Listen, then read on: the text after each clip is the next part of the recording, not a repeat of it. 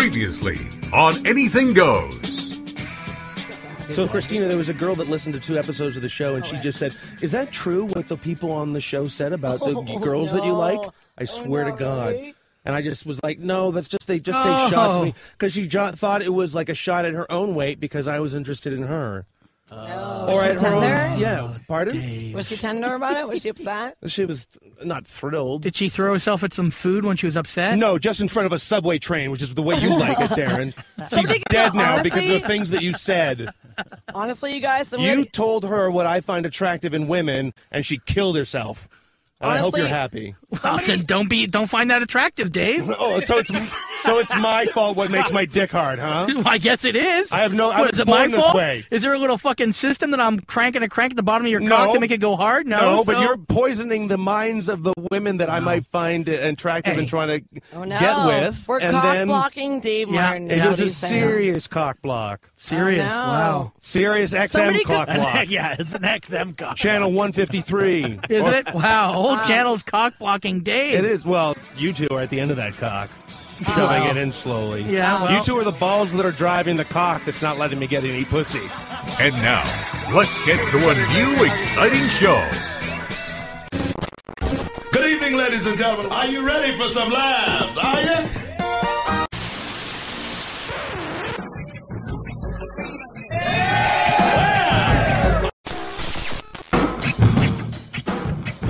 Guess which host has to start their car with a breathalyzer? This is Anything Goes with Darren Frost, How the fuck am I funny? Dave Martin, What have we got here? A fucking comedian. and Kathleen McGee. And I'll execute every motherfucking last one of you! Can you dig it?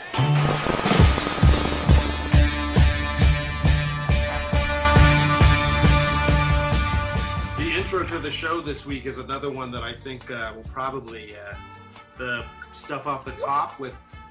It's the one where uh, I think well, it's it's it's you, Christina Walkinshaw, and Steve Patterson are are bothering me about. I think what what happens is that uh, if I'm if I'm in a relationship, someone will listen to the show, and then they'll have some moment with me where they're say where they'll say, "I don't think I'm going to listen to your show anymore." And I'm like, I'm like, are we breaking up? And they're like, no, no, no, we're, no, we're, no. No, I just don't want to listen to you. Exactly, right. Yeah, right. Um, but that, yeah, that has happened actually three times. So uh, this might be a, this might be another one. How But many even women but, have you dated? How many women have you dated? Like seriously dated, not like a couple weeks, but like relationship with. um, Well, at least three. Yeah. like long term, like sort of I relationship mean, like, like, over a year, yeah, sure. uh, maybe like five or six. No, All more right. than that. I have a I don't know what this says about me, but I have a book where it's all written down. Of course you do. You have a book. You, have a book of a lot of things that are written down. Yeah. And it's got it's got a lot of stickers in it. A lot of stickers. A lot of yeah, a lot of check marks and X's and things like that. But even I was listening to the beginning of the the episode this week, and uh, even I'm sort of listening, going like, "Wow, man." If I could speak to myself, I would be like, Dave, you're overreacting, really. You're, you should really calm down a little bit. Get a little self confidence and stuff. It's the That Yeah. should be your epitaph, Dave. That should be your epitaph. Whoa, Dave, you're overreacting. or it would just say I overreacted a lot, and then whatever 72 or 70, boo, I can still play 38 on TV. Um, but yeah, that's what it was. That's. Uh, yeah. Well, One um, time in Ottawa when I I when you got really drunk, Darren, Yep, and yep. And I went back to my hotel and you like called me and you're like, you get your fucking ass back here, and you Yeah. were buying everybody. Yeah. it was What happens? pretty amazing. Kathleen, Drunk you that's, that's Kathleen. I can't believe you. No man left behind. You can't just abandon someone. All right. Well, yeah. I mean, I didn't. I didn't abandon him. I think No. no. I went and like there, I went with some people from the audience across the street or something. Yeah.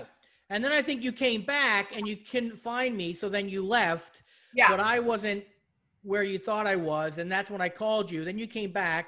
I spent like three hundred bucks that night. Yeah, you were you were like uh you were like my boyfriend whenever he drinks. He's like, I'm the king of the world. I'm a billionaire. I'm gonna buy everyone drinks. And, you, and you guys were you guys were partying with audience members. Oh I- yes. I was. I remember. Uh, I remember going with these people across it's to Lieutenant Pump, Lieutenant's Pump. Yeah. Right. You know that bar? And I went with them, and then I went, and then and one of them. So I went with them up there, and they were having a house party. It was, Well, it's I don't know. I know it's it was Yeah. a pretty room. Let's shoot Scott. I don't recommend it. no, no, no. I you always I always feel like I have to live up to whatever I was On like a quarter of me on stage, Yeah. and then it's like I, and then I think it was uh, in um, St. John. We got invited to a house party, and I I think Darren might have been with me, and then uh, and then it en- ended up just being myself and Darren and the other comic who was in uh, who was on the show with us. We're just hanging out in the kitchen, and then everybody at this house party was like, "Hey, who are these three guys?" Because only two people showed up from the show, and then just brought the three of us. Right. And so now it's like we're three strangers that like nobody knows, and they're looking at us weird, and I'm like, well, and it's like you know, it's you just I, you can't really relax either because it's I, I, I remember one time I was with Andrew Iwanek in Grande Prairie, and that sentence is never going to be said again. And uh, I hated the town and hated the shows. And I had to go out with him because these girls wanted to take us out. So I had to be Andrew's wingman in a town I didn't want to be a wingman in. And we end up going back to a house, and there's a stripper pole and all this, and it's crazy. And I'm like, okay, it's like three o'clock in the morning. Four, we got to go, Andrew. Then on the way back, I'm like, Andrew's like, yeah, I wasn't really even interested. I'm like, what the fuck? Why didn't you tell me that? Oh, Andrew would. That's just Andrew would just string you along all night long. Yeah. If he, no, house yeah. parties are a no. You never. You never go to a house party. Like I've, tr- I think I did that once. I'm like, no, I'm not gonna go to house parties ever again. I'll go to a bar close by, Right, right. something like that. But I don't go to people's house parties after shows because it always ends up weird. Although No, the, the house in Newfoundland has probably seen some shit. Oh yeah. oh yeah, that condo. The house condo? Oh yeah. Oh, like yeah, yeah. out of all the condos that I ever stayed in, I'm pretty sure the one in Newfoundland saw the most ridiculous shit. I'm pretty sure. Yeah. And there was always like stuff hidden.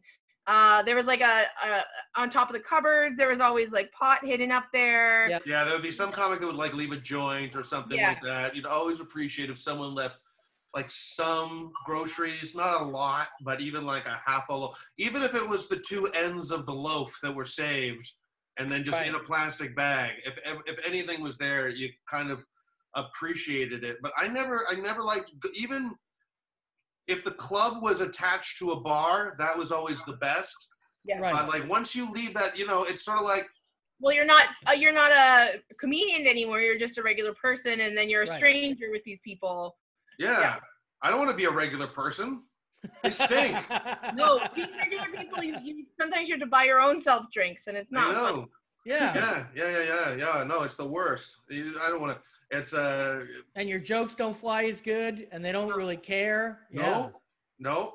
I'm, I'm still I'm still spritzing with them over at the. Yeah. Uh, I'm talking to everybody for 30 seconds, and it's like, Yeah. oh, and what do you do for a living? Oh, really? right. Oh, how'd that work out? And I go, Yeah. Good luck with that, dummy. And what about you? Yeah. How do you fuck her? How do you fuck her? Doing crowd work, you know? yeah, I'm reminding them across the street to tip their wait staff. Yeah. yeah,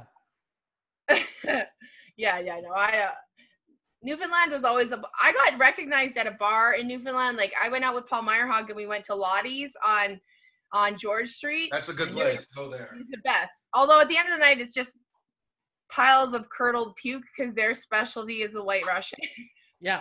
But uh, but I was there, and these two guys came up to me, and they were like, "You're a comedian," and I was like, "Yeah." And they're like, "We saw you like a few months ago when you were here, like the last time I was there."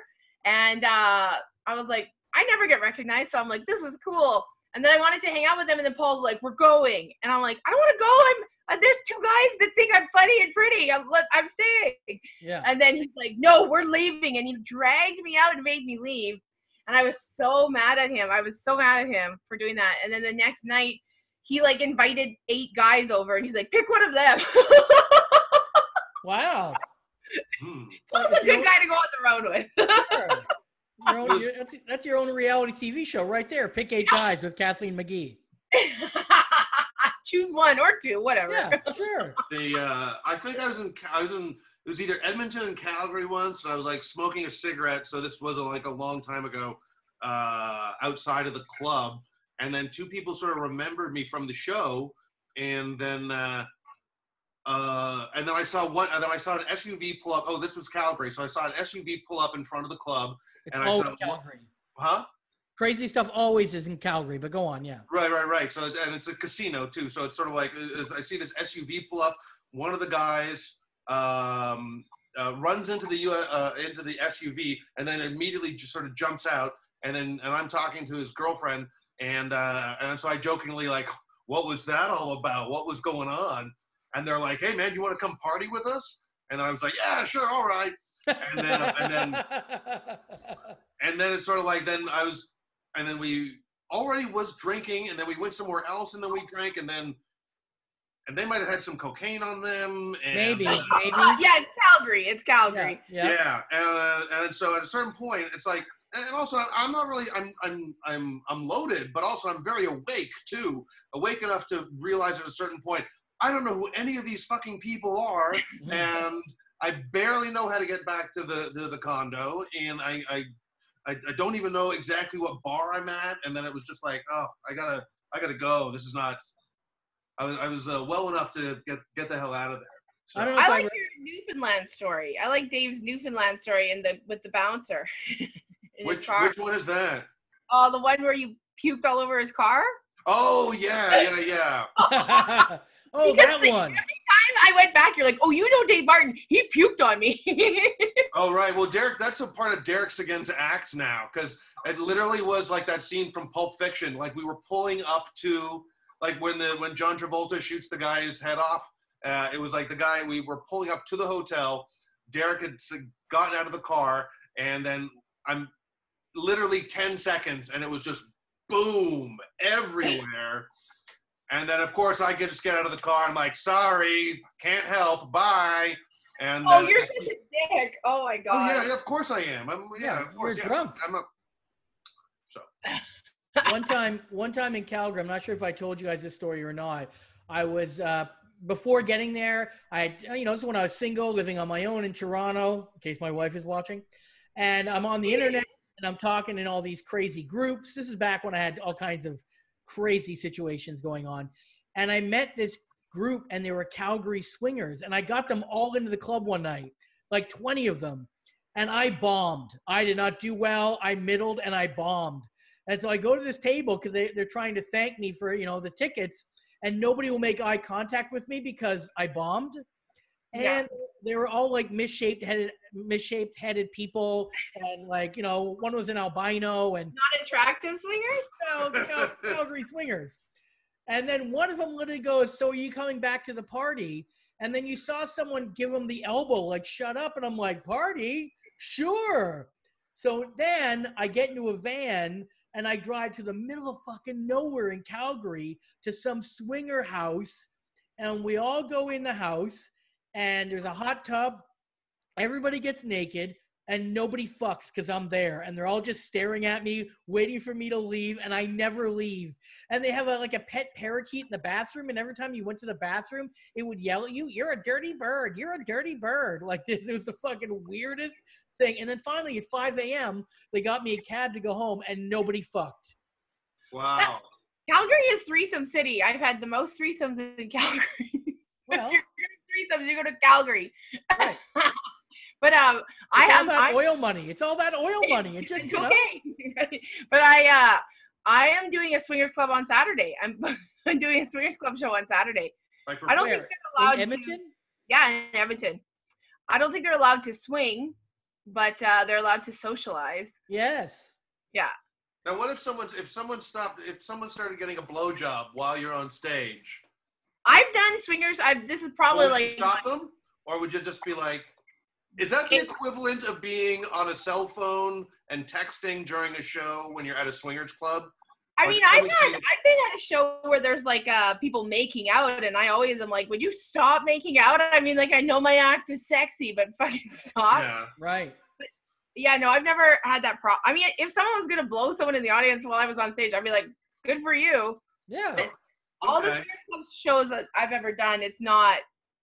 It's all the all the fun stuff happens after the show. Yeah. Yeah. Well, me would you too. be more Yeah. upset? Uh, would you be more upset with someone using their cell phone and texting during the show, or Yes. someone getting blown? Well, at least when you're getting blown, you can still kind of pay attention, right? And there's When no someone's on light. And there's no light flashing up. Yeah, it's not that distracting. Yeah, but Have if you ever- someone giving the blowjob and someone, if, if, huh? Have you ever been in a swingers club? Me? Yeah, either of you. Oh, I mean, look at have. that. I- You've I been have to not. swingers- I have Yeah, no. I've, I've been to that Aqua Lounge in Toronto twice. Oh yeah, yeah, I've heard about that place. But the so when I did the Green Door in Las Vegas, Mhm. it was like Jason Rouse was on that show, Yep. and um, a whole bunch of Howard. What's his name? Howard. Howard Dover. Howard Dover Dover. put it together. Yes. Yeah. Howard Dover put it together, and uh, it was like there was this room where only couples could go, and um, if you weren't in a couple, you had to stand in this other part of it that had a so it was like screen, so you couldn't really make out people's faces, but you Oh, could oh, see that's that's that's called the Dave Martin area. Keep going. that's where Dave can sit and watch. Yay! You can do it! I would cheer. I would heckle. If there were two people fucking, I would heckle. we were in there. I went in, Boring. I went in with this other comic. We're like, well, we'll just say we're a couple and just go in and see what it's like. And we just were in there, sitting in there, talking, and the, and it's kind of weird in swingers clubs how quickly it just doesn't feel weird that people are having sex around you. How all of a sudden you're talking about the weather, and it's like Mhm. you get desensitized really fast. But this was the best part. We were all sitting in that room, and then like from the outside, we heard someone yell, "Oh no! Did I disappear?" Okay. Uh, when uh, we were sitting in the room, and then from the outside, we heard somebody yell out, "Dad!" It turned out it was Jason Rouse, but Yeah, uh, it was yeah. very funny because people literally stopped fucking. Like Oh, it was, and then they're like, Yeah, that's great. "That Swingers Club, if you ever have a chance to go, it is 100% worth it." The Mhm. Green Door. I don't know if it's still the same. Like I, I don't know how they run don't anymore. know. I don't Two- know. Levels. There's like 20 rooms. There's all these like these rooms that are like it's like a stable, and then you can go into each of the stalls. And if the rope is down, you can join whatever's happening. And if the rope's up, you can watch. There's like a medical room with like medical stuff. it's it's crazy. It's a it's a weird weird place, but it's pretty cool. Like I would say, uh, and it's funny because like I interviewed the the guy who was the manager at the time on my old podcast, and and he said most of the people that come are teachers. Mhm. They're people who can't be like wild and crazy in their regular life. They have to be like, but they but they come to Vegas. They go to the Green Door and they fuck everyone. Did you, um, uh, Okay, Dave. Before you continue, we're, we got just about two minutes, and then Casey's coming in. So go ahead. Oh, okay. No, I was going to say at the Aqua Lounge in, in Toronto, um, on the top, you have to be in a couple to go to the top floor. And on the top floor, in one of the rooms, they have like a, an old panel van cut in half, Oh, and the doors are wide open like this. So if you ever wanted to fuck someone um, in the back of a van, Or or do a it. puppet show. You could do a puppet show there. well, I don't. I guess you could, but um, you don't see a lot of like really young swingers either. Like you don't like you. al- They're always like in their 30s or older. And I understand now that I'm older because like when I first went, I was 24 or 25 when I went, and I'm like, this is gross. Oh my god, this is creepy. But like now I'm like, I'll go and do it. Whatever. It's like I'm Well, you old know- now and I don't care.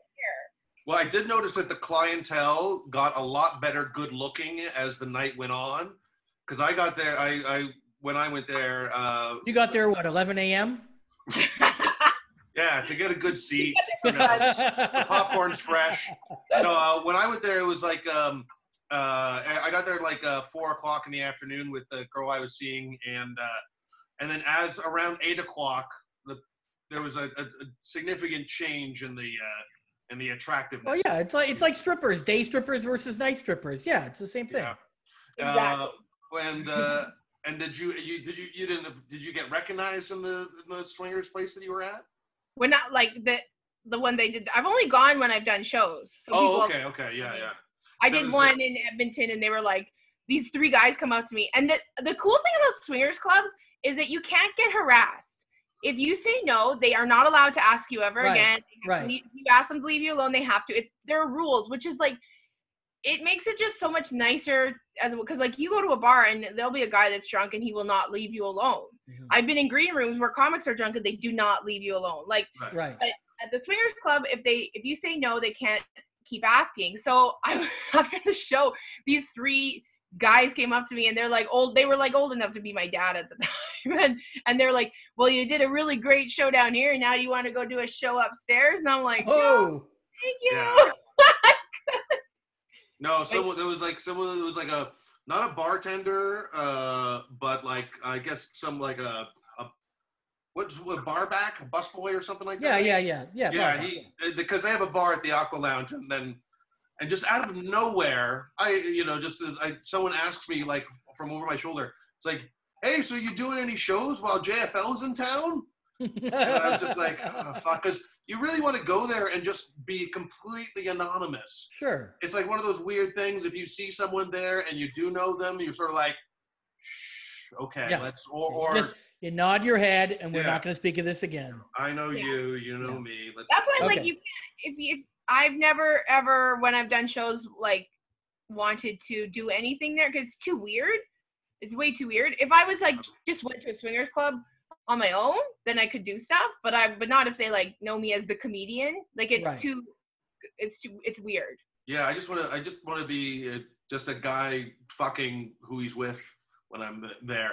And, and it's it's sort of weird. It's sort of like a well, that's not guy. the point of swingers club Yeah, I don't know. I don't know. That doesn't make any sense whatsoever. Well, I I'm not gonna go. fucking I'm not person gonna go I'm there. with. Just, just the I don't I'm want to be. I'm not. I, I just don't want to be a comedian while I'm there. I'm not going to start trying it. to sell merch or anything like that. Yeah, or, yeah. Hey, here's my new DVD. Or come and see me Sure. at my shows. And Yeah, it's just like uh, you know, yeah, yeah. Just sort of, sort of want to be just a, like a like a like a person. Just that's that's. yeah. I've, I can social distance. I've got an eight foot dildo. We're fine, right?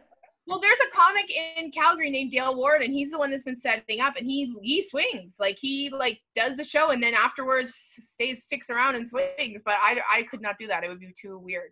Well, I know the one in Toronto. It's like if you're a single guy, you can only go there on Tuesdays and Wednesdays, but every other day of the week, every guy has to come there with a partner. And I think Yeah. women can go. Women can go there anytime they want. They don't Yeah. care about yeah. Yeah. But but, but women aren't usually gonna be well. Maybe some of them are gonna be weird. Who knows? Like at the Green Door, you can pay. I think it's like if you're a single guy, it's like a hundred dollars American to get in. Yeah. Regar- regardless of the day of the week. Maybe weekdays it's a little bit cheaper, but women it's like twenty bucks to get in, and then couples pay. But yeah, no, like a single guy. I think that single men have just like not given themselves a good reputation for being under control in a swingers club. You know, I was standing in the swingers club watching something and I felt something hitting the side and there was a guy standing next to me and I was like, oh, so I just moved over. And then he moved closer and I looked and he was jerking off and staring at me. Well, And you're not allowed to do that. Like you're not supposed Yeah. to. and, and, and Kathleen, I just want to say that I'm so sorry about that. I'm so sorry I did that. Yeah. I uh, was flattered. Trust me, I was flattered. But it is also, it is weird when something like that happens to you because you're just, it's just uncomfortable. Hey, this is Doug Stanhope, and you're listening to Darren Frost and Friends on Anything Goes XM Radio.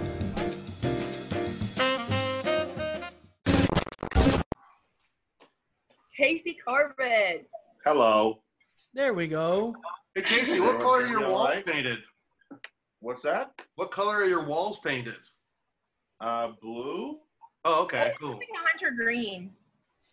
No, it's a blue. I think. I'm You guys have sure. the same shirt on. Same shirt on. I know. Same shirt as what?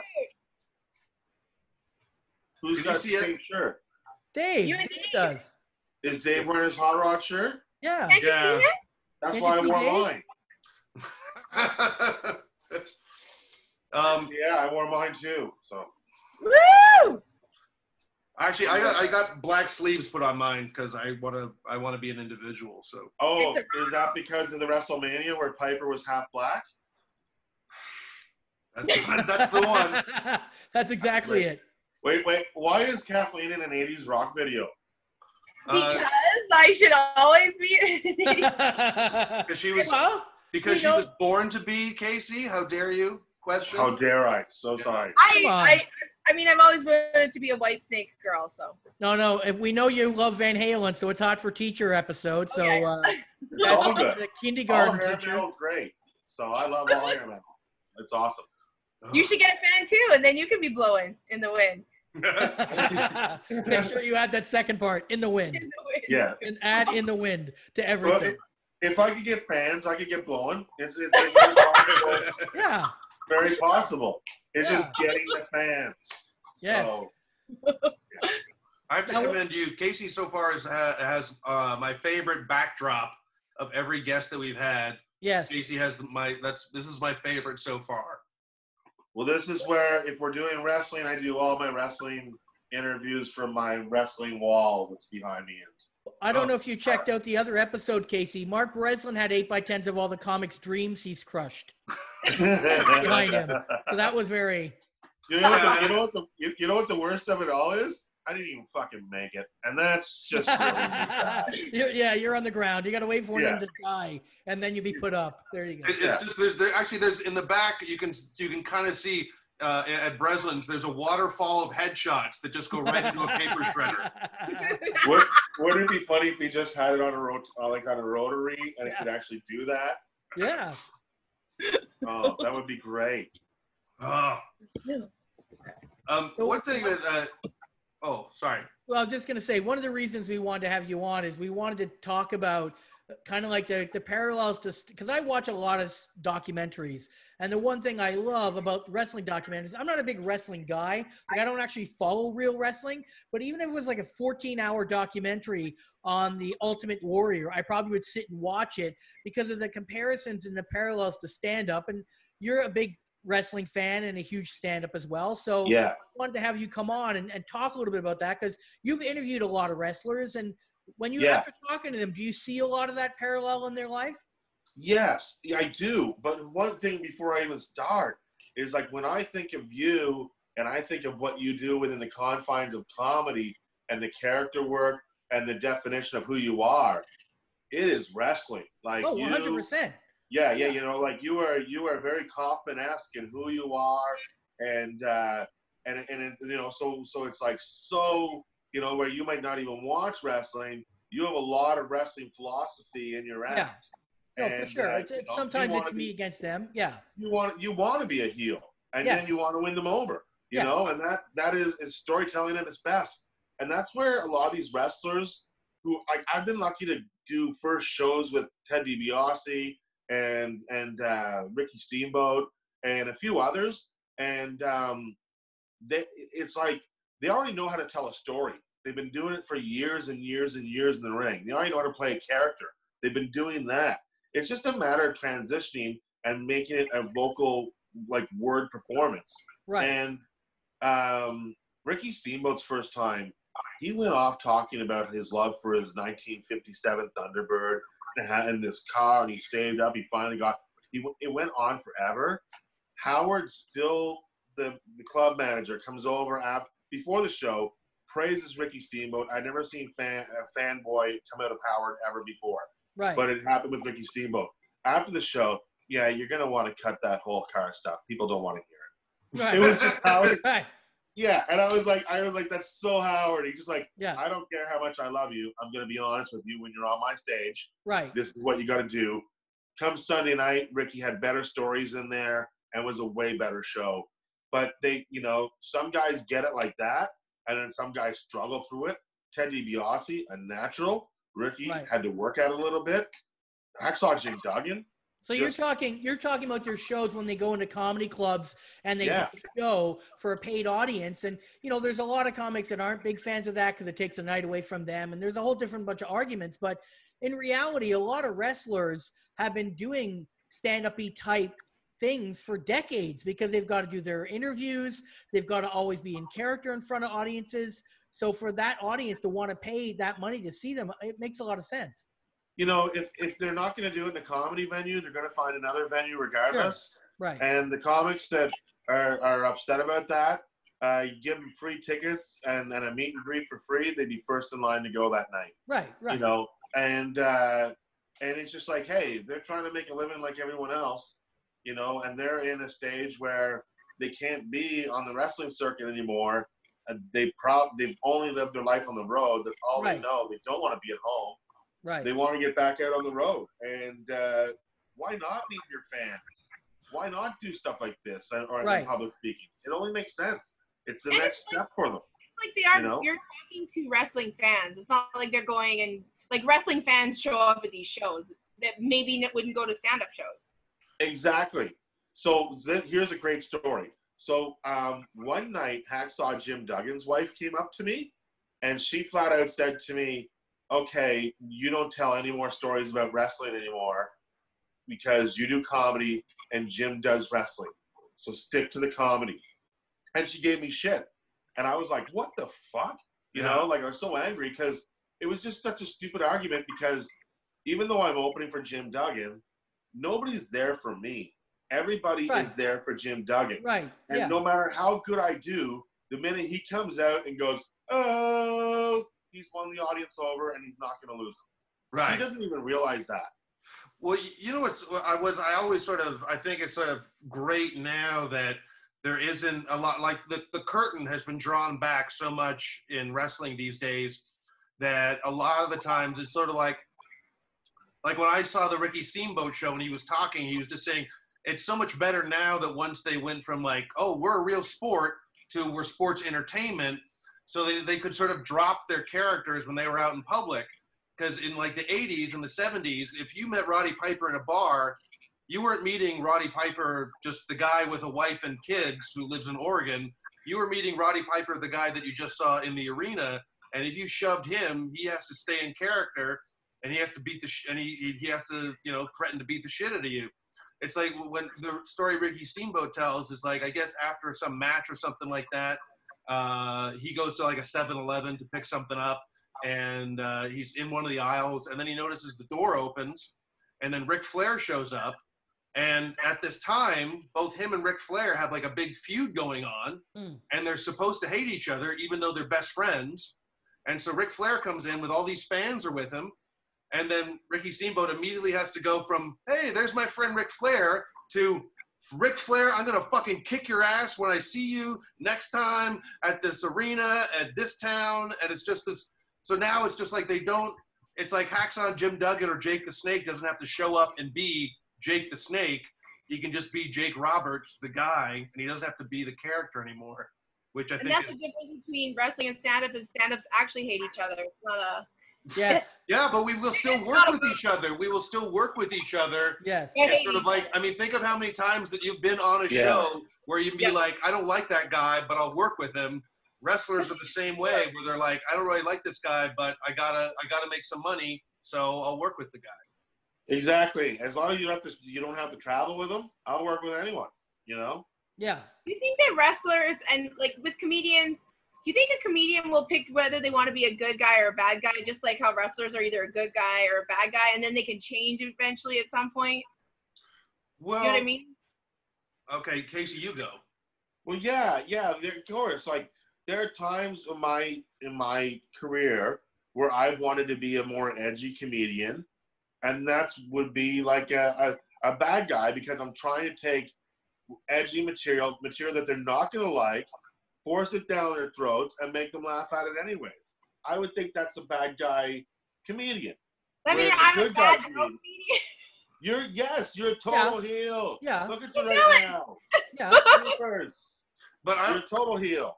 I, I think a, a- a good way to sort of look at it is like if you're on stage and if you do like if you do an edgy joke or a dirty joke and that's the equivalent to like a kick in the balls in wrestling and the crowd might start booing you there's a part of you that says well do i win him want to win them back over or i mean i know some comics that are sort of like once the show starts going downhill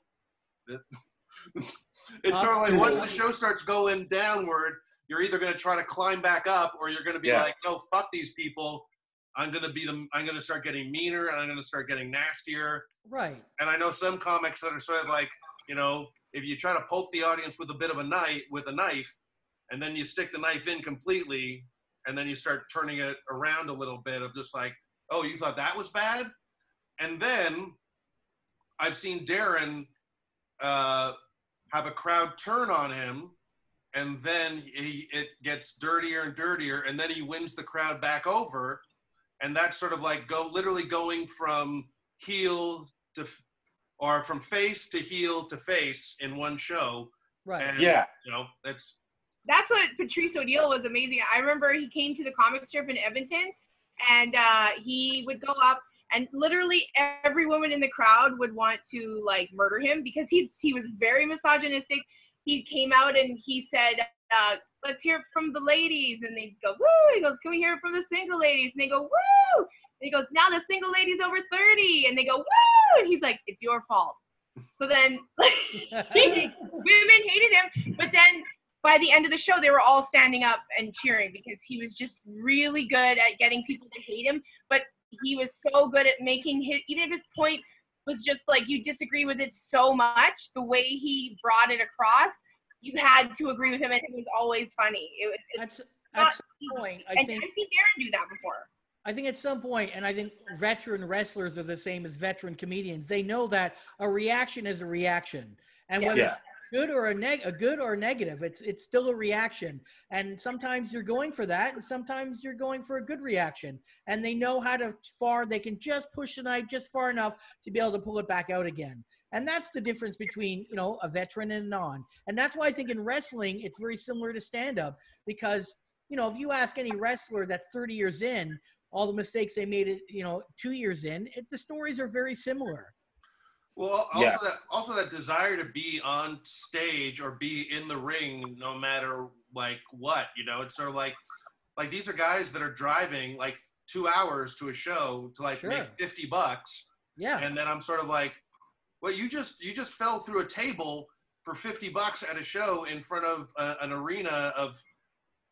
I mean, that's that's another thing too. It's like we've all shown up to shows, and there's like 30 people there in a place that's supposed to seat 200 Mhm. and you're sort of like well do i do i do the show as if there's like 200 people here or do i do the show that's for the, as if there's 30 people here and it's you know there's both sides to it because it's sort of it's like it's weird to see a high energy comic at a venue where there's there's no one giving him that feedback to stay as a high energy guy as like like like I would be interested to interview some wrestlers going like, do you hold back and be like, yeah, you guys aren't worth me getting hit by chairs, you know?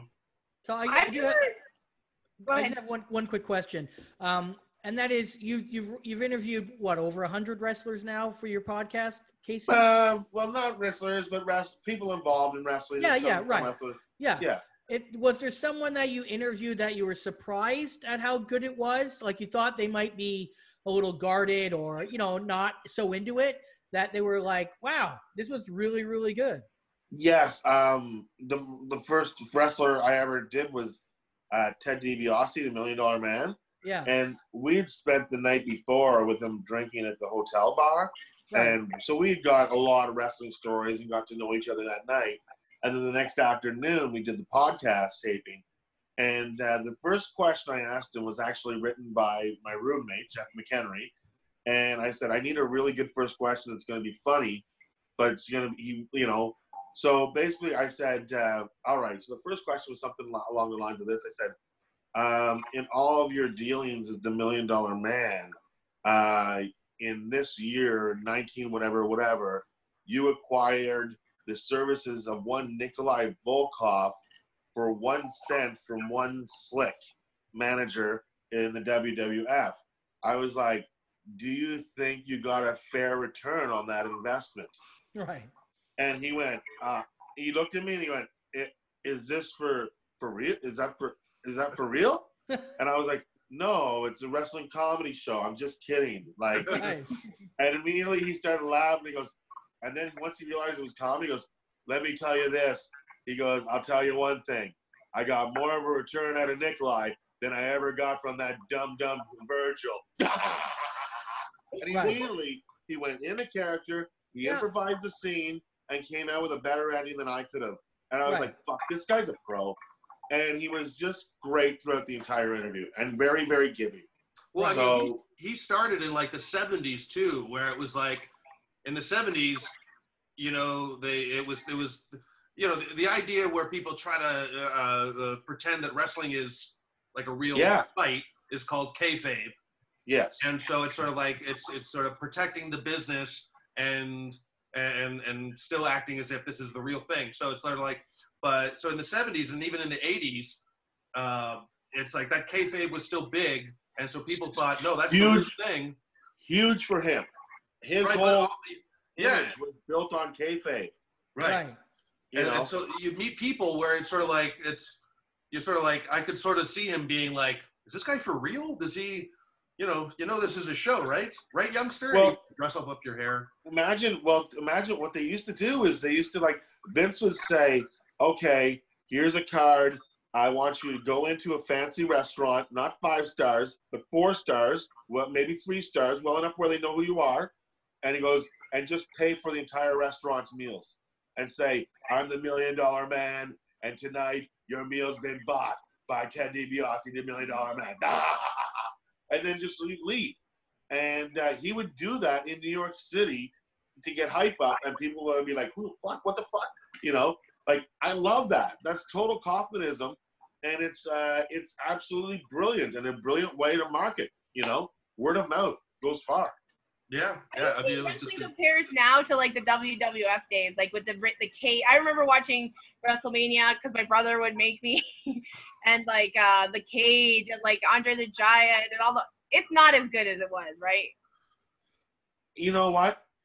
It is, but it isn't. Like the matches are better, but, but I don't know. There's something that's great about '80s wrestling that's very cartoony and fun, and a Hulk Hogan match is a Hulk Hogan match, and you know. But you watch wrestling today, and it's so crazier and I think- everything.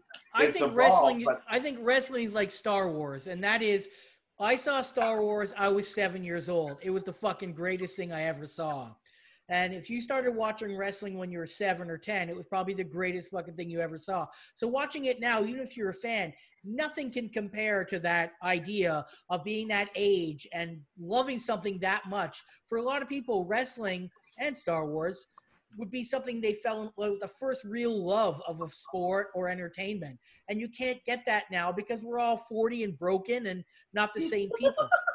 you know, but you can, but you can find you can find new appreciations. Absolutely. Like, much like much like you can find like you know when I was a kid, Eddie Murphy was the man. Now Eddie Murphy still is the man in my book, but I could find other comedians on the way, and it's like that with wrestling. Like I didn't get into New Japan Pro Wrestling until Right. maybe two or three years ago. Right. But it is totally different from American Pro Wrestling. It is way more sports oriented, but the storylines are still great. It's still wacky enough, but the wrestling is so much better than the WWE wrestling. Right. And it's just it's just the way it is. And uh, you know, it's a whole different product, but it's still pro wrestling. And it's like that with comedy too. Well, if, you, if, if, if you if you showed an eight year old kid a video for, like today, an eight year old a video from the '80s of wrestling, and they, they asked him, "What do you like more?" They, I guarantee they would say now. The, the today's the big budget, the big you know flash or whatever, because they're eight years old and they're looking at it through a different set of eyes. And I know Dave is going to talk about the New Japan Wrestling. I've seen only a little bit of it, and it's like it's fucking crazy. Well, I mean, It's I, a lot I- of fun. Yeah, Yeah. I, mean, I don't. I don't really watch. I mean, I, I enjoy the the new product of AEW over uh, uh, uh, New Japan, but I mean, I grew up in the '80s, and I, that's when I started watching. And I was one of those people that would just. But it's sort of if you go back and you look at that old footage and you look at the old fans, Yeah. and it's like they're young and old, but Yeah, it is, but it is real to them. It's like they are Yes. in. Yes. Uh, It's sort of like now. It's sort of people just kind of sit back and go, "Oh, it's it's a show. We know that." But back then, oh my God, it is real to them. And now it was it's, still a debate. It was still a debate if it was real or not. I remember as a kid, there were still people like, "Oh no, it is real," but nobody nowadays is like, "It's real." Hey man, back in the in the eighties, Otto and George, someone stabbed a puppet. You know, like they were pissed at the puppet. They stabbed the puppet, and he has a, a knife wound. I mean, people back then they would fucking believe uh, the puppet's real. So I'm not surprised. I mean, even even now today, I mean, one of my favorite things is to watch Hulk Hogan uh, wrestle with trying not to use the N word. So, um, Okay, all right. Uh, okay, we got it. We got it. We got about two minutes to wrap this up, uh, and we'll we'll have you back on, Casey. We just wanted to Hey, talk thanks. specifically about wrestling, but you also have a, an, an album out, and you send people your way. How can they find that out? Yeah, uh, just go check out Casey Corbin on Spotify. I have three albums on there. Okay. Uh, so they're all on Spotify. Might as well go listen for free. Why pay? And, uh, you know, uh, um, go to my YouTube page, Casey Corbin, Instagram, comedian Casey Corbin, And your everything else, podcast? Casey Corbin. What's your podcast though? Because this is wrestling. Oh, my Your podcast is uh, Talking Wrestling on Never Sleeps Network. Okay. So. T A L K N Wrestling.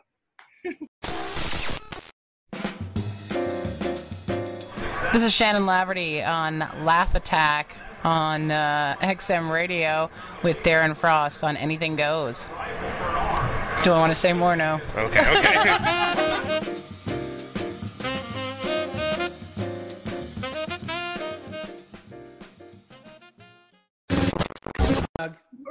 Whoa. Oh, look at that background. Yeah. All right. Can you hear us, Doug? Yes, I can. Okay, perfect. Wow. Fancy background. Well, I've been doing a lot of dumb Zoom shows, like uh, performing and improvising and stuff. So I, I can't just have my television or a bookshelf behind me. So I hung Right. a curtain to make it look semi-professional. Ooh, nice. you know, okay, when, uh, when you're doing an improv show on Zoom and you ask for a suggestion, is it just a flood of just like boom, boom, boom, boom? So with spatula, second, spatula, spatula. with Second City, there's uh, they do a webinar format, and then they have uh, the audience as attendees, and so Okay. the chat is running, and you ask for suggestions, and they're like. it- there was one night we had like 500 people in there watching, and it was just like, like it just it, the fastest. And then you'd go, "I I saw lumberjack," you know, like hopefully Sex, Um, sex, sex, sex, lumberjack. and then there's a we they have a video stage manager who's kind of like um, line producing the whole thing Mm-hmm. and so you can actually ask for a volunteer and they will raise their hand and like put a little hand emoji up and they will promote them to be a panelist and then they're on screen with you otherwise they're not on screen at all Wow. That's, I find that really interesting because um, uh, that I think probably Zoom uh, improv and Zoom sketch are probably the two kinds of comedy that I think would probably work in this format over stand up because at the end of the day, if it's a sketch or if it's an improv scene, you're just kind of like you're you're watching it like it's on television anyways. So it's sort of like you could sort of be like, oh hey, what I want the scene in here with this and this, and then you're kind of watching it go on. Like improv and sketch people, that's I that's the one thing. It's like even if you're doing a bad sketch, you have to finish it. So it's sort of like you almost can do it in front of a crowd with no audience at all, and then if it's going well, it's going well. But if it's not, I mean, well and you still want that instant feedback from the audience and that doesn't exist other than the comments going Right. haha it's Yeah. just very weird Right. um i ju- i'm taking a directing class at second city and for part of our class i had to direct four people to do second city archives over zoom oh and it was we had rehearsals over zoom uh, and then we did the show and it was very odd like i had to take a six person sketch rewrite it for four make it be about zoom i i tried really hard to just pick scenes that are just people standing and talking so that it worked Right. over zoom other Right. people were trying to do that cinematic like oh you're in the square beside me i'm going to hand you this thing and then that person goes oh thank you and it totally didn't work because zoom will not put everybody in the same place all the time Mm-hmm. right, yeah. it's totally random so I, it would be funny though. I think because we were we were just talking to Casey Corbin, who does a- a, wrestling podcast, and we know that you know you have a long history of wrestling. Uh, on, Yes, it runs in my family. It's genetic. you, you were born that way. I think so. Yeah. With a The, uh, predisposition for theatrical performance of violence. So we were we were talking about just the differences, um, so yeah, of, of doing things without a crowd now, and I do think, it, uh, on a side note, I do think it would be funny to watch a stand-up show, and if a comedian is so used to getting booed for a particular joke, even though there's no audience, he still acts like he was just booed. like he'll tell the joke and be like, "Hey, what people? What's going?" But like, oh my god, that's the wrestling thing right now. Like I always I say about when they train people in NXT, you put everybody, you put all these different kinds of meat through the meat grinder. It all comes out as hamburger. So all these people do the their interviews the same way. yeah, So they go uh, when they walk in, they're like, "Please welcome my guest, Bill," and then Bill walks in and waits for the crowd reaction that's not coming, and then starts talking, and you just see him walk in like. Okay, yes, I'll talk now. Or they're at the beginning when they were doing these shows in front of nobody, they were doing interviews in the ring like, I'm gonna say a thing that would get me booed. And then I'll continue. Like they're waiting for the reaction. They're so used mm. to giving the audience that space that some of them couldn't turn it off or Right. never learned how to do it in the first place. That's like any Zoom stand-up show that I've either been part of or seen. It's just, it's really, I couldn't do it. I tried to do a stand-up show, and it was just, first of all, I have to watch my own face, which was very, very awkward. Oh And yes. tell me about it. other people's faces, but they all, they're just kind of staring at their screen, and they might giggle a little bit, but it's just like you, it is so awkward to do stand-up on Zoom for me. I mean, if you can do it, good for you, but it's No. just weird. No, It's and it's weird. weird. It's weird to do sketch because you know the scene's supposed to get a laugh here, but and waiting for it is too awkward. So you just barrel on through, and it's very Right. weird. And then the same with same with improv. You're making it up, and because you're not getting laughs, all of a sudden you're like, I'm improvising a dramatic scene right now. And it's very like it doesn't make any sense. Right. Well, and one of the things now is just sort of like they're, who knows when the whole COVID thing's going to be over. So it's no one knows when that wrestling crowds are going to be able to come back. And so well, it is they're an just- they're an essential service, Dave. well in Florida, but Yes. so so is Chris, so is crystal meth dealers in Chris in Florida Oh. Are, Uh, are what was that? What was that line I heard today? Because everybody's like, Canada must think they're living above a meth lab.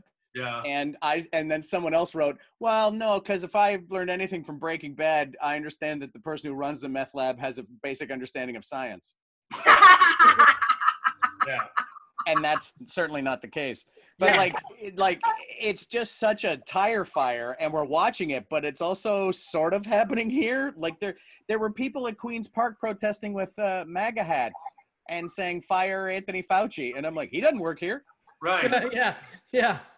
That guy doesn't even go here. Yeah. I love Canadians that are like, oh, it's magical and wonderful up here, and there's no racism or sexism or homophobia. We're just magical people, and it's like, what Canada are you living in? I'm Like, I- not sure. From like, I posted something about Black Lives Matter, and then I get a message from a middle-aged white dude. I know you guys are all white dudes, but and it's all it's like, well, don't compare Canada to America because we're nothing like America. And I'm like, have you seen how we treat Native people? Oh my god. Oh yeah. Who was It's- Becky Becky Johnson, there's an improviser from Alberta. Becky tweeted out something like, "I never learned about the our treatment of Indigenous people or our treatment of Black people or any of that in school." And I, didn't. was I was like, I didn't, and I came to I didn't. university. I knew one black kid who was adopted by a Dutch family in my small town, and I knew three Laotian kids and the Chinese family that ran the Chinese restaurant, and that the end. Yeah. And then when I went to university, I met Jewish people. I met way more black people, and I was just like, I'm I want to know everything because I never learned anything. Right. But there are people from my town that have never left that town. Yeah. Yes. Oh and, yeah. sti- and don't think anything's wrong with the thing. But how they're big is how big is your town that you grew It's, up in? you know what it says three thousand, but I think that's generous. Right. Right. It's, yeah, that's I- small. that's a that's it small. might, it might be a lie. I've also lived in a place that had like four houses, so and they Right. called it a town, but it Sure. wasn't. Yeah. I wouldn't call it a town. What uh like um I mean it, it is sort of odd watching uh like re- like wrestling today just because yeah they are still acting as if there's a the crowds are there Well, and now the crowd, there is a crowd, quote unquote, there, and it's all their trainees at the from their training center who have all been tested for having a temperature, Right. and then uh, the end, and then they make them stand all day in little circles, and then in between breaks they bring them out a chair and let them sit down. Right. But it's but then again that's weird because they always they always accuse WWE of pumping in booing and cheering to get you to follow mm-hmm. along to do what Right. you want, and now the audience is literally people they're paying. yes Yeah. Yeah. Yeah. so But I don't I don't know what the difference is. it's, Do you think it will ever go back to the way it was? Because I, I still don't think we're going to be having giant arena shows any for a very long time. I can't imagine. Like, I mean, they might slowly up the limit of what the crowd can be, and by all means, make that take as long as possible. But uh, the fact that, like, I think the hardest hit things are the arts. Uh, I'm not including wrestling in the arts, but I think the hardest, yeah, Yeah. entertainment. But I think, and the entertainment industry is the hardest hit, and it will be the last thing to come back Yeah. Right. Because Yes. it's the least important thing Yes. Yes. it's it's a frill it's it's a luxury to be able to buy a couple tickets to go see your favorite band or to go see a couple guys crack jokes but in this in our new normal which is so weird to Yeah. say Yeah. uh and in this new where we are now we're not going back to the comedy clubs i mean to be honest were we ever doing sold out crowds in front of hundreds of people no it was the same No. 15 people who came to the alt dot every monday Yeah. That's why my favorite comics are the ones because shows have been happening in Alberta, and I'm doing the House of Comedy in Vancouver in a few weeks. Yeah. And uh, but it's funny because some of the comics will be like, "I sold out all weekend." I'm like, "Yeah, at 25% capacity, which is like normal." yeah, it's it's one person at every table for four Yeah, Yeah. I'm always interested in the comics that were trying to convince club owners. It was like, don't worry, only 10 people will come anyways. Like, you that But that- like- that's us doing improv shows. Like more people are coming to our Zoom shows yes. Uh, for doing improv than would ever come to a live improv show. and Now, are they? you think- Are you paying? Are you making money off of it? No, we're improvisers. We don't make any money. Well, Right. but even like, would you make more money before all this happened? It depends on the show. I mean, honestly, sometimes you're just doing a friend a favor and jumping Yeah. on stage and doing whatever. But a- a lot of times, if I mean, at Comedy Bar, they're really good about your improv, their improv shows they put on, and really good about paying the talent. At Bad mm-hmm. Dog, they're the same way. Social Capital's the same way. But not every theater's the same. Yeah. And improv shows can happen anywhere. And honestly, usually you're just like doing it for a pal who said, "I have a dumb idea. Let's do this." yeah. Lots of people have been doing backyard shows here. Like I've been asked to do a backyard show, uh, like where people just be in their backyard with their friends and they'll hire a comedian and they'll get Yeah. paid. Like Now, do you think, Go ahead, Darren.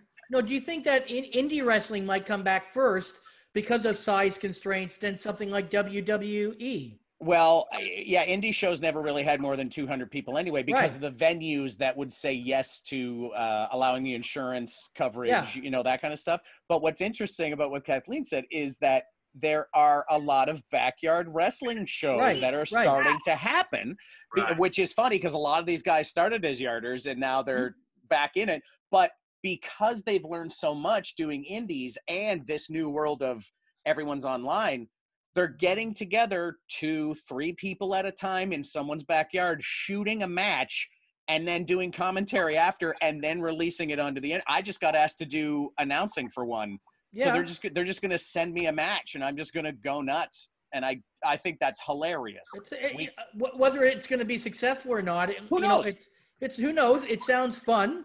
Like if you're if you love doing it, that's the the whole thing. It's like it doesn't matter what the end result is if you're having fun doing it. Well, that's yeah, and if there, the if thing the bonus happen. would be the bonus would be if anybody could make money doing anything. right, Yeah. right. I mean, it's um, uh, you, you remember. Uh, this is just a, another example of how much I think the crowd is important for both a comedy show and a wrestling show. I mean, you remember WrestleMania 18? Oh, I do for sure. with the 100%. Hulk- with the- it's it's the the Hulk Hogan and, and the Rock match. Okay. Now, uh, just through what I've you know what I've read and interviews I've seen, you know, apparently, you know, The Rock was talking to Hogan about, hey, how do you want to block this match out? How do you want to do it? And then Hogan was constantly like, let's not worry about that. Let's call it in the ring. It's like, what's the point in setting up this whole match of just like you do this, I do this, you do this, I do this, if the crowd is going to turn on, like they didn't know who the crowd was going to turn on because at the time The Rock was Yeah, they were good. It was they were going to cheer for one or the other. Nostalgia wise, you think they're going to cheer Hogan, but he's a bad guy, so you don't know. And then The Rock is super popular, but people were getting sick of him at that time. right. So they literally were going out there without any idea of what that crowd was going to do, and they improvised. Right, and also it's and another thing too is like Hogan uh, hadn't been up to Toronto in uh, like ten years, and Toronto is notorious for uh, loving heels. Yes. Bad guys would always get cheered more than good guys, um, or or these big nostalgia pops. I mean, it They, was after, they always call it Bizarro World on commentary. Well, Right, Toronto's really like- like Bizarro Hogan- World. like Hogan. I think after Mania, what, didn't he go to Montreal when he got like an eight minute standing ovation? Yeah, because he's Hulk Hogan. Yeah, and he hadn't been to Montreal in like Yeah. in like 20 years, and so that's just one of those weird moments where it's sort of like it's like how crucial a crowd, like because you know, I mean, as an improviser or as a as a stand up, if the crowd's not going along and be like, okay, well, let's go this way, let's go that way. Wait, who won that one then? I didn't. I don't know anything about it. Who won that one? Well, what's funny is that um, The Rock won the match, the won the match, but Hulk Hogan went over. Yeah, It's sort of Hogan. like- the crowd, they didn't care that The Rock won, and The Rock left the ring, and Hogan got like a half hour standing ovation, if I'm not Wow. wrong. Right, and it then was and then- insane. And then that was the match where Vince McMahon was like, "We're going to make Hulk Hogan champion again," because the Toronto crowd almost tricked him into thinking Hogan was going to be another draw. But then as soon as they went, as soon as they got out of Toronto and out of Montreal, then people started booing Hulk Hogan again because they were sick of him and they didn't, you know. And then and so it's just this weird dynamic that we are constantly on the fly. Hogan's big in Canada. Uh, he was, but his uh, very uh, his comments may have changed that. He may be a heel now for everybody. Yeah, Yeah. the sex tape didn't go over very well. Let's just say that. Have you seen it? yes. Oh my Is it God. disgusting? Huh? Is it gross? Well, it's it's shot on like a, a security camera in this guy's in, in Bubba Love's uh, bedroom, who's like a Oh. radio personality in uh, in Florida, of course. And there's one part where Hulk Hogan sort of spins a bit, and uh, man, that guy's yeah yeah he's doing talk talk about those 24 inch pythons. Let me just say that He's doing well. Yeah, enough yeah. said. Enough he's said. doing okay. like Screeches. That's like Screeches sex tape. He's apparently got a big, but he's Screech. Right. Yeah. Well, it's you know it's and it's what was what was when Hulk Hogan went to court. He said that uh, when he's playing a character, it's like Hulk Hogan has a ten inch penis, but Terry Bollea, my real name, he doesn't really. Yeah. Uh, well, we got a couple more minutes. What? What? Uh, anything else you want to ask, Dave? Because I know you had a list of things. Oh, um, you've watched the Dark Side of the Ring shows. I have, yes. Actually, it's really funny because uh, I got called by them to, and they asked me if I wanted to be Paul Heyman uh, Oh, for their show. And then I, I said, oh, that's cool. Uh, I'm Union. And they were like, ooh, see you later. Right. Right. Uh, but they they taught they called a lot of indie guys I know to be the wrestlers for the in Well, the dark in the ring and stuff, yeah. yeah, Yeah, was, was it uh, Channing Decker got to be Chris Benoit? yeah. Decker was one. Uh, Tyson Dux was one. Mark Wheeler was on it. Puff. If you My know kid, Puff- my kid fucking hates that Tyson. Oh, my kid hates that Tyson. Well, your kid hates me. Yes. yes. I get a lot of kids hate me. I've got Yes. a birthday. I've got a birthday message I have to send to a kid that hates my guts. Her mom asked me if I would send a birthday message to her, and I'm a hated manager in fabulous Barrie, Ontario, and uh, and I'm just I'm just gonna stare into the camera and just go happy birthday. Like I Oh, my kid. So I took I took my kids to an indie wrestling thing, and my middle child Austin went fucking nuts. He stood up and screamed, and three matches stopped and had to address him screaming. Yeah. Like like one kid, like Tyson had to go over and tell him to shut up. Two other wrestlers. I'm just at the look of like, oh my god, he's a psychopath. He just wouldn't stop. It was great, and all the audience loved it, but I'd never seen that from him. And it was like, to, honestly, the best money I ever spent in any entertainment for my kids was indie wrestling. It's so fun uh, because I think indie wrestling really gravitates toward that 1980s thing where everybody had a second job, like the wrestling garbage Yeah, man right, and the wrestling. Oh yeah, yeah.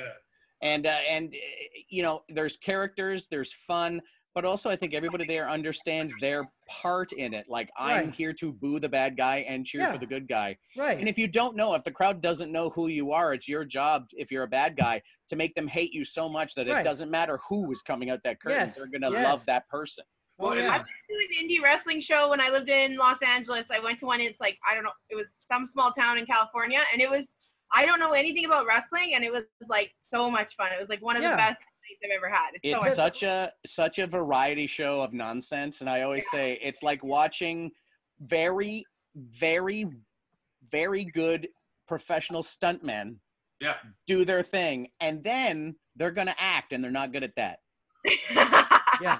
Right, I, right. I, I have one other quick question, and that is it was also about Dark Side of the Ring. So we Oh. kind of sidetracked there. But the last episode of season two is uh, obviously about Owen Hart. Yes. And there's a bit of a controversy there that the family doesn't want him to be uh, in the um, the Hall of Fame. And uh, I just wanted to know what your two cents about that is. I think uh, going into that episode, I was like, well, he certainly should. I mean, that the WWE Hall of Fame is nonsense. It's like the Rock and Roll Hall of Fame. It's Yeah, sort it's- it like there's a lot of doesn't- people that you know. It's just a night. It's not even a room. It's just a night, right? It's a it's a night. It's a, a ceremony, and uh, he wouldn't be there. But also, it's just an excuse to sign guys to contracts and make some new merch with some guys that they don't have merch for. It's action figures and stickers and T-shirts and whatnot. But I think going into that episode, I was like, "Well, she should, she should let him in." And then she got to say her piece, and I went, "Oh no, no, I might be siding with her now." Yeah, it's funny Uh, because I had the same reaction. I have no history Yeah. to, to any of it. I'm not, like I said, a big wrestling guy, but I love the background to it. And I was the same way. I'm like, why wouldn't she want? And then as soon as she pleaded her case, I was like, yeah, how can you really argue with that? I mean, and, you I- re- and you can't. Well, and, and for about a good, you know, I'd say five years or so, I always, I, you know, I mean, I listened to a couple of Vince Russo uh, interviews, and I thought for the longest time because he would always be like, "Oh, the same people that would do Sting's, you know, uh, uh, descending rope cable rope thing, uh, they did the ones for Owen Hart, which turned out not to be true, and there was like a lot of." You know, they took they literally took economic uh, safety measures uh, Yeah. away from it Yeah. uh, and it was just yeah i mean a, a real nightmare and it's a it's a canadian show it's on vice and it just got uh, asked to be for a third season Mm-hmm. and it's it's really it's, it's it is one of those shows where like the story you don't even it's the subject isn't that important but Yeah, you know, it's you like get- it's like a great music documentary. I could care less. Like I watched a Backstreet Boys documentary. I'm no fan, but the behind the scenes was interesting enough to, you know, it's a, it was a good documentary, and that's the key to all documentaries. It doesn't And- really matter what the subject matter No. is if it's well done. And and the good slash horrible thing about it is there is no shortage of dark stories from the world of uh-huh. wrestling to be included in this my uh, honest to god the dave schultz i would listen to dr death dave schultz talk all day that guy is not a character he's a real human being inside Yeah. and outside of the ring and the fact that he became a bounty hunter after he busted the eardrum of a guy from 2020 is bananas Yes. No, no, you saw you were the episode. If you if you get a chance to watch it, I recommend anyone. It's the episode called the uh, the slap that's heard around the world. Yeah, it's fascinating. And John Stossel is still such a piece of shit. yeah he's It's like he's totally the fun police, and it's sort of like even even when in the seventies, eighties, nineties, it was just like a, you know, it's sort of like it's all those people that would always be like, hey, you know, Milli Vanilli aren't really singing those songs, but people would go to the Milli Vanilli concerts and we'd be like, "Mm, yeah, we know, but we're still having fun. It's like even fans know it's not real, but we're still having fun doing it. And he's like shitting on a uh, on. He's just shitting on fun. My uh, my friend RJ City, fantastic wrestler, has been doing stand up. Open for Mick Foley doing stand up in Buffalo. And Foley just tells stories, but RJ's like, I if I'm doing stand up, I'm writing some bits. And one of my favorite bits that he wrote is like, it's as if wrestling. I always say it's like Santa Claus. Just pretend it's real for the kids. Yeah. Um, Right. But he says it's like going to a magic show, and fans take it so seriously. So he's like, some of these fans that take it so seriously would be if, if they went to a magic show, and the magician goes, "I'm going to saw this lady in half," and then they all nudge each other and goes, "I know how this is done." Yeah. gonna, he's going to saw this lady in half. But then he pulls out the saw and starts cutting, and blood goes everywhere. And he actually saws a woman in half. And these people would go, Hey, you're not very good at this. You're actually sawing a woman in half. And then he would go, I'm one of those real magicians. Respect the business. Yeah, exactly. Um, but like, but people get so wound up about this fake thing, and and and it's it's the reasons people fight are fictional. The the physical stuff they do in the ring is very real. You can't. Oh, very real. You can't really pretend to fall 15 feet to a concrete floor like that. Right. It's gravity. I don't know how you can pretend to do Yeah. that.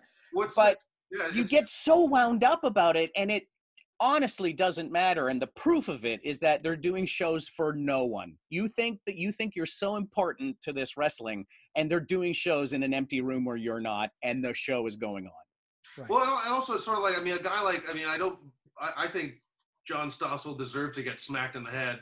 It's like, a you first of all, if you saw Dr. D. David Schultz, he's clearly not all up there in the first place. But it, it and it's sort of like John Stossel goes up to him and says, "I think what you're doing is fake." And What do you expect? of someone sort of yelling at you that you know the dinosaurs are fake in Jurassic Park. It's sort of like you know, and then it's or, or it's the equivalent. You know, it's sort of like don't talk to David Schultz. He's either about to go to the ring or he just left the ring. And uh, on another note, there's been a couple of times where I've opened up for Darren Frost, and after Darren gets off stage, I've had people come up to me and go, "Hey," can, and this is literally like a minute or two minutes after the show, and and the people come up to me and go, "Hey, can I speak to the headliner? Is he still around?" And I, and I'll be like, "Give him about ten minutes."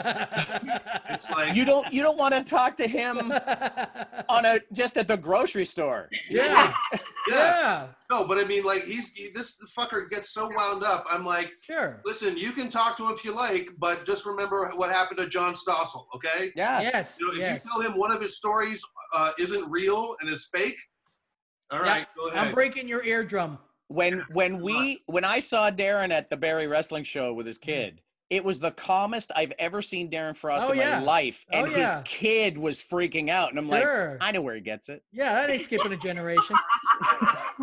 All right. Uh, well, thanks, Doug. We appreciate you coming by. That's the way it is. Well, I'm sure there's going to be uh, days on the show where both of you are talking about how you can be a better person, and I'll be completely left out. So, Exactly. Exactly. Like, what? Yeah. you know What? what's funny? It's uh, my my ex my uh, my uh, ex girlfriend uh, who I'm still you know we're in communication with. But anyways, she's making. Please leave this in. Please, please. Oh yeah, it stays in. That's important, right? Yeah. She's she's making a bunch of COVID masks. Her name's Right. Linda. She's amazing. Uh, I think she's great. But she's Sure. making a bunch of COVID masks, and uh, uh, she gave me a few. And at one point, she's sort of like, she's asked me, "Have you been cleaning your masks? Have you been boiling them? Have you been drying them?" And I was just like, uh, "No, not really." And then she's like, "They're masks. They're going against your face. They're like your underwear. You got to change them every day." And then I was like, "You change your underwear every day?" Oh, dang. I was like, "What?" You wear underwear? Yeah. On your face? What? Yeah, if, if I get out of the shower and there's a pair of underwear on the ground, I'm wearing that underwear again. I pretty Wow. I, if I have to I have to shit in my pants for me to lose a pair of underwear. Christ. I know a lot of uh, girls that have become artisan mask makers. Who knew that that was going to be a new career? I thought you were gonna say you knew a lot of girls that were shitting their pants. But A couple. about those. A couple. Sure. And the dudes that are into that, we know some of those. I was watching Flavor of Love again, and that lady that shits on the stairs. Oh, that did- okay. I have a quick question. Okay, when when they show, do they show her shit on the on the ground? Uh, you think they do? Yeah, I think it is. I vaguely remember it being like Flavor Flav being like, "There's a turd over there." Yeah, The dookie. Yeah. It reminds there was one moment, and I I don't know if they when they actually showed the turd on that episode of the show. And let me they tell you something. He knew what time it was then. yeah, yeah, it's it's time to sort of start getting rid of uh, that lady. When But- the big hand hits 12 and the little hand hits 12, go take a shit in a toilet. All those shows are on Amazon Prime, by the way, if you want to watch them again. Oh, I don't. I don't need to. But the uh, what one thing? Uh, well, I, it was like a wife swapping show. I remember one scene Yep. where um, they they took you know it's the old they took the wife out of the city. They brought her to the country, sort of thing. Yeah. And uh, so this one wife has to uh, clean a barn one day, and uh, so the white the, the woman, sort of looks over in is in the barn. She's like, "Oh, look over there! Look at a big pile of." So there's this big pile of like horse manure, and then so the camera pans over, and they do that pixelated blur thing over the shit. Why? Yeah. show like a real Yeah. graphic in focus picture of shit. Yeah. And they're sort of so they blur it out or they For pixelate the it. kids. You know, a guy For the on top. kids. So the kids don't know. Yeah. Yeah, because because nobody shits, right? Mm. Everybody's seen shit. Yeah. Well, it's the same reason when they when they pixelate Japanese porn. It's like, okay, we all know Right. what it is. That's not really a big. I know. I was so disappointed the first time I was with a Japanese girl. you